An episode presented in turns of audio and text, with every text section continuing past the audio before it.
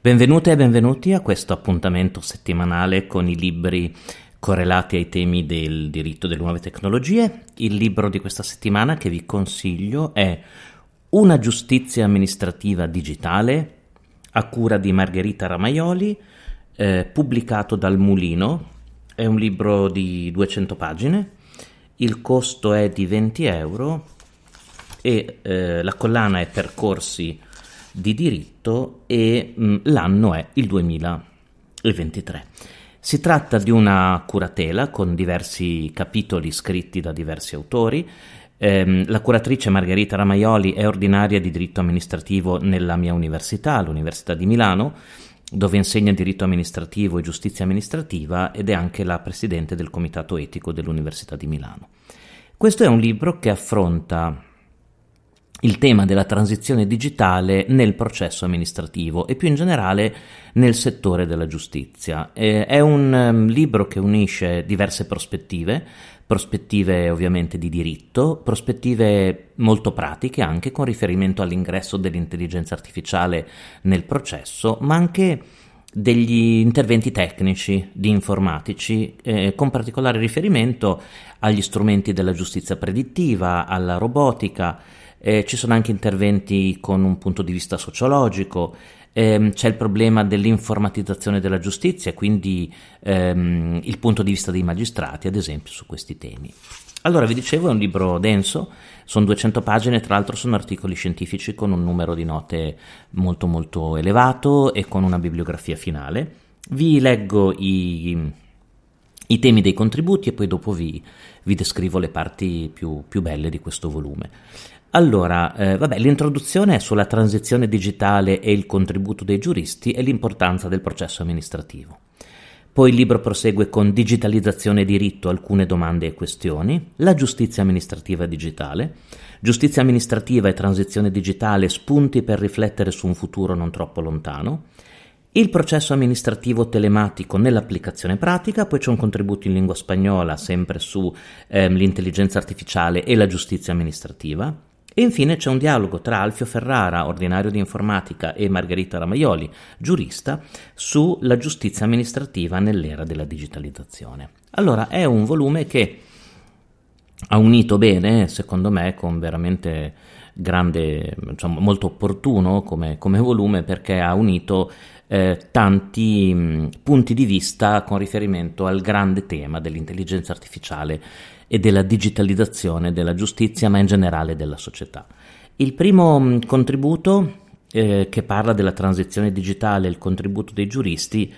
ehm, è, è interessante perché fa capire come i temi di cui in molti si stanno già occupando e di cui ci occuperemo sempre di più, hanno bisogno comunque di un approccio interdisciplinare che unisca ehm, i filosofi, gli umanisti, i giuristi, gli informatici e il diritto si può presentare proprio come mh, un elemento significativo per condurre la riscrittura del panorama giuridico e sociale per il futuro eh, con sempre una grande attenzione ai diritti e alla dignità delle persone. Ecco che allora in questo primo capitolo il contributo dei giuristi viene viene evidenziato come indispensabile per partecipare a un'opera di regolamentazione eh, pur soffrendo la lentezza classica del diritto, la difficoltà magari di interpretare dal punto di vista tecnico eh, eh, determinati cambiamenti anche. Ehm, di qui c'è il passaggio all'intelligenza artificiale nella funzione amministrativa e nella funzione giurisdi- giurisdizionale e quindi il ruolo che può avere la giustizia amministrativa e in generale tutti gli strumenti che si applicano al pubblico per, ehm, eh, per ehm, evidenziare le criticità ma anche per eh, elaborare delle teorie che possano essere utili. Ehm, in questo contesto, leggo a pagina 15, centrale appare il ruolo del processo amministrativo. Esso è infatti a un tempo il luogo del sindacato sul potere dell'amministrazione che fa uso di algoritmi e il luogo dell'esame del corretto esercizio dell'eventuale potere pubblico di regolare e conformare l'utilizzazione da parte dei soggetti privati dell'intelligenza artificiale. In questa prospettiva esso è destinato a divenire, e in parte lo è già diventato, lo spazio nel quale si elaborano i principi chiamati a regolare l'uso responsabile di strumenti di intelligenza artificiale da parte dell'amministrazione e anche il luogo in cui può farsi uso di strumenti algoritmici in vista dell'adozione della deliberazione giurisdizionale. Quindi diciamo che l'esordio del volume è molto molto interessante, vede il processo amministrativo come luogo di verifica, potremmo definirlo, dell'impatto che gli strumenti di intelligenza artificiale ehm, possono avere sulla, sul, nell'ambito pubblico e quindi un po' nella società tutta.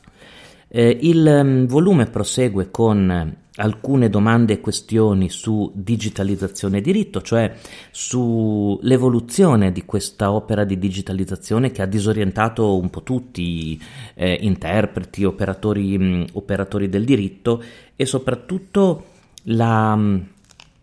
sempre maggiore necessità di competenze, quindi di specializzazione anche, eh, anche, delle professioni. C'è un paragrafo molto interessante nel secondo capitolo, che è quello a pagina 26, diritto e digitalizzazione verso una giustizia muta, ossia come, la, mm, come l'informatica, come l'intelligenza artificiale, come la giustizia digitale potrà cambiare radicalmente anche alcuni principi ormai consolidati della, della giustizia. E, um, il terzo capitolo parla della giustizia amministrativa digitale ed entra quindi nel vivo del processo dell'amministrazione e del giudice di fronte alla digitalizzazione. C'è una descrizione del processo amministrativo telematico, del giudice amministrativo e dell'amministrazione algoritmica, per così dire, e, ehm, ed è diciamo il, il, primo capitolo veramente tecnico per gli appassionati soprattutto di, di, diritto amministrativo. A me è piaciuto particolarmente il ehm, capitolo a pagina 50, il paragrafo 4, perdon, la decisione giudiziale robotica, e, dove c'è un'analisi molto concreta, secondo me anche molto realistica, degli anche eventuali problemi di costituzionalità che potrà prospettare quando diventerà realmente efficace l'idea che un, un robot possa eh, sostituire un giudice. Ehm, il libro continua con ulteriori riflessioni su un futuro non troppo lontano della transizione digitale della giustizia amministrativa, eh, in particolare con riferimento anche mh, ai limiti costituzionali, vi dicevo, del giudice robot e eh, a pagina 69 l'ipotesi più probabile invece, cioè un uso strumentale dell'intelligenza artificiale eh, da parte del giudice. Vi leggo l'inizio. Lo scenario più probabile è dunque quello in cui il sistema di intelligenza artificiale non sostituisce il giudice, ma lo assiste, apporto strumentale, lasciandone inalterati la responsabilità e il potere decisorio, che potranno esercitarsi secondo i suggerimenti e le raccomandazioni della macchina oppure discostandosi da essi e quindi diciamo un approccio molto eh, realistico di come concretamente possano gli, i, i, nuovi ritrovati scientifici, l'evoluzione della tecnologia, l'intelligenza artificiale eh, migliorare eh, la giustizia e il funzionamento della giustizia. Ovviamente l'ultima parte di questo capitolo si si interroga anche sul ritardo enorme in alcuni casi della, del diritto e anche dell'organizzazione della giustizia con riferimento all'evoluzione tecnologica. Eh, c'è poi un capitolo sul processo amministrativo telematico nell'applicazione pratica, molto più tecnico, però è un ottimo um, spunto per ricostruire il quadro normativo, come si è arrivati alla giustizia amministrativa eh, elettronica in Italia, le definizioni più importanti del codice dell'amministrazione digitale, per cercare anche un po' di, ehm, come posso dire, di orientarsi no, in una stratificazione normativa che c'è stata nel corso degli anni che rende difficoltoso, pensate, anche agli esperti, anche all'interprete orientarsi. C'è un paragrafo sul domicilio digitale, le comunicazioni e le notificazioni, dove si cerca di spiegare anche in questo caso mh, il rapporto tra questo istituto, con l'istituto della firma digitale, ad esempio, e, mh, il deposito degli atti in scadenza e le udienze da remoto. E quindi questo capitolo, diciamo, mh,